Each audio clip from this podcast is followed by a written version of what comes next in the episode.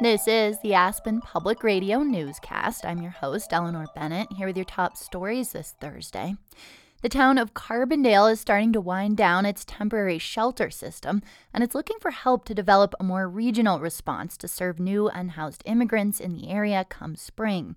Hallie Zander has the latest. Thanks to a grant from the state, Carbondale will continue to house 40 people until March 31st. That's after over 100 people, mostly from Venezuela, arrived in the Roaring Fork Valley last year. Carbondale has taken on the majority of responsibility to support these individuals alongside several nonprofits. And come April, the town expects a large number of people will stick around, sleeping in cars and tents on public lands.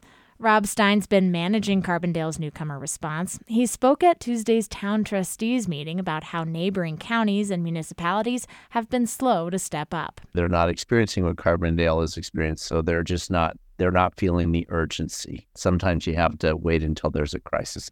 Without financial contributions from other local governments or outside funders, Carbondale's nonprofit partners could back out and cripple the town's response plans. For Aspen Public Radio News, I'm Hallie Zander.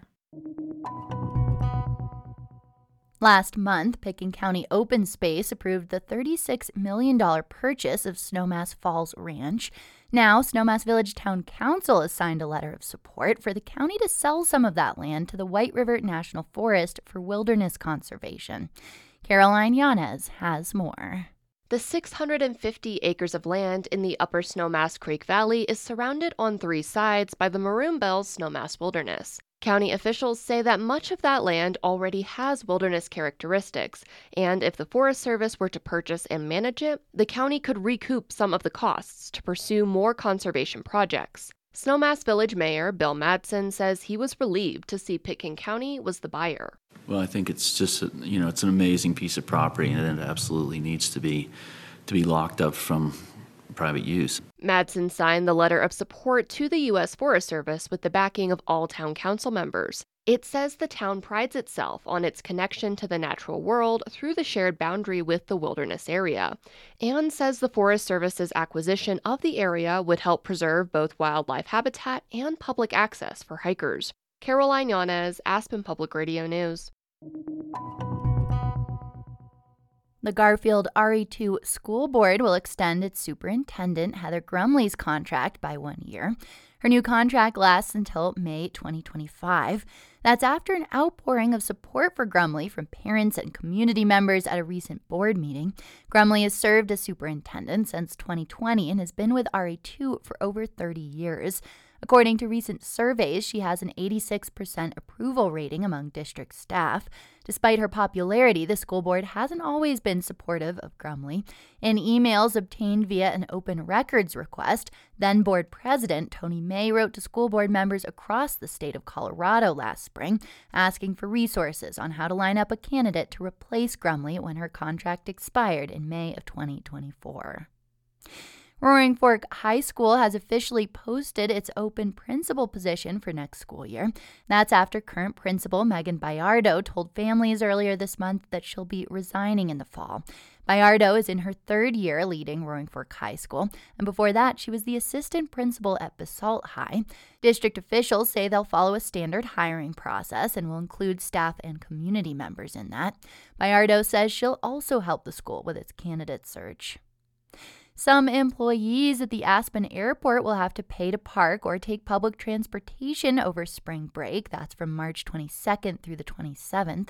Their parking passes, which normally allow them to park for free on site, will be deactivated that week, but there will still be some limited free parking in the cell phone lot on a first come, first served basis. The airport says it's just a temporary change meant to open up parking for customers during a busy travel week. In the latest edition of our Lift Line series, Kim Reichhelm is a legend in the world of extreme skiing. She's a two time world champion and has spent the last 35 years leading women's ski adventures in places like Japan, Greenland, Chile, and Aspen.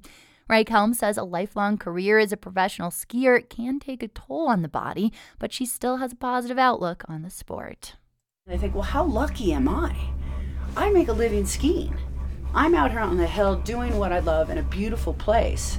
And does my body hurt? Yes. Well, I put some Tylenol and ibuprofen in my pocket, and halfway through the day, I, I take that and put a smile on my face and, and look at the beauty of where I am and, and think about how fortunate I am to be doing what I'm doing. Reporter Kaya Williams caught up with Reichhelm yesterday on the gondola at Ajax. The Friday morning Uphill Breakfast Club at Buttermilk will once again offer discounted meals to people who skin or hike to the Cliff House restaurant at the top. The program has historically offered one of the best breakfast deals in town French toast or fried rice for less than $8. But this year, uphillers have encountered much higher prices at the checkout line. The program was in need of a new sponsor, and the Aspen Chamber Resort Association has stepped up. In a letter to the editor of the Aspen Daily News, ACRA's Eliza Voss wrote that the organization was inspired by a sense of community they observed when they sponsored an uphill breakfast during Winterskol. Aspen snowmass and sunlight were reporting two inches of fresh snow on the slopes this morning. Another storm is predicted to move in early next week, bringing fresh powder to most mountains on Tuesday and Wednesday. In local arts and culture news, Carbondale Arts is now accepting proposals for gallery exhibitions at the launch pad next year. Solo and group exhibitions are accepted. The gallery displays about half a dozen exhibitions each year, in addition to its annual Valley Visual Art Show and Deck the Walls Holiday Market. Applications are due by May 1st. The Basalt Library will create a Willy Wonka themed escape room this afternoon for teens who like a good challenge. Participants will team up in groups of two to six to solve puzzles and unlock clues for a golden ticket out of the escape room. And because it's Willy Wonka themed, sweet treats will, of course, be provided. People can register for a 30 minute time slot at the library's desk. And looking ahead to next week, an opera about the life and times of Malcolm X will screen at the Wheeler Opera House in Aspen. It's part of the Metropolitan Opera's Live in HD series. The opera was composed by Anthony Davis and first premiered in 1986. This staging is directed by Tony nominee Robert O'Hara. Tuesday's screening is organized in partnership with the Aspen Music Festival. In statewide news, Colorado lawmakers are considering a bill that would allow for more drug overdose reversal medications in schools. KUNC's Lucas Brady Woods reports it would also add protections for those who administer them. Schools can already stock and distribute overdose reversal medications like naloxone, commonly known as Narcan. The new bill would allow students to carry them on campus, on school buses, and at school events. Lawmakers wrote the bill with high school students from Durango who successfully pushed for a similar policy change in their district in 2023. Durango student Andre Craig testified in support of the bill. Craig lost his cousin to an accidental opioid overdose. I beg that you pass this bill so that we can prevent tragedies like this in the future. We must learn from these tragedies and move forward. The bill would also provide immunity from civil or criminal charges for staff members who administer the medication, including bus drivers. I'm Lucas Brady Woods at the state capitol. A new investigation has found that UC Health sues thousands of patients every year for unpaid medical bills, and most of those suits are filed under the name of a collections agency. Nine News and the Colorado Sun conducted the investigation with Colorado's News Collaborative and KFF Health News. They found that the state's largest hospital system was behind more than 15,000 lawsuits filed against patients in the last five years. Aurora resident Lorena Sanchez is one of those patients. In 2021, she was involved in an accident on I 25. Sanchez was uninsured at the time, and she told Nine News she was wary of expensive treatment. I just told them the only thing I need is an x ray just to see if my ribs are fine. I don't do anything else, just that. She was taken to UC Health Hospital, where doctors performed an x ray and a CT scan, and she was billed more than $24,000. After contacting the hospital numerous times, Sanchez was told she was eligible for charity assistance, which would reduce her bill to $6,000.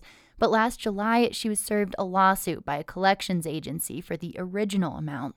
After questions from reporters, UC Health said there was a bill error and amended its lawsuit to reflect the reduced amount. Sanchez is still making payments and says her blood pressure and anxiety levels have skyrocketed. I already have so many things to worry about, so I don't need that. I am very mad. It's because this country has so many beautiful things. Why will the system work this way? This is unfair.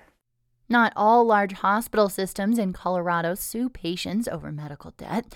The second largest hospital system in the state, for profit Health One, and two large nonprofit systems, Advent Health and Banner Health, all say they do not sue patients. The Aspen Public Radio newscast is produced by our news team, which includes Hallie Zander, Caroline Llanes, Kaya Williams, and me, your host, Eleanor Bennett.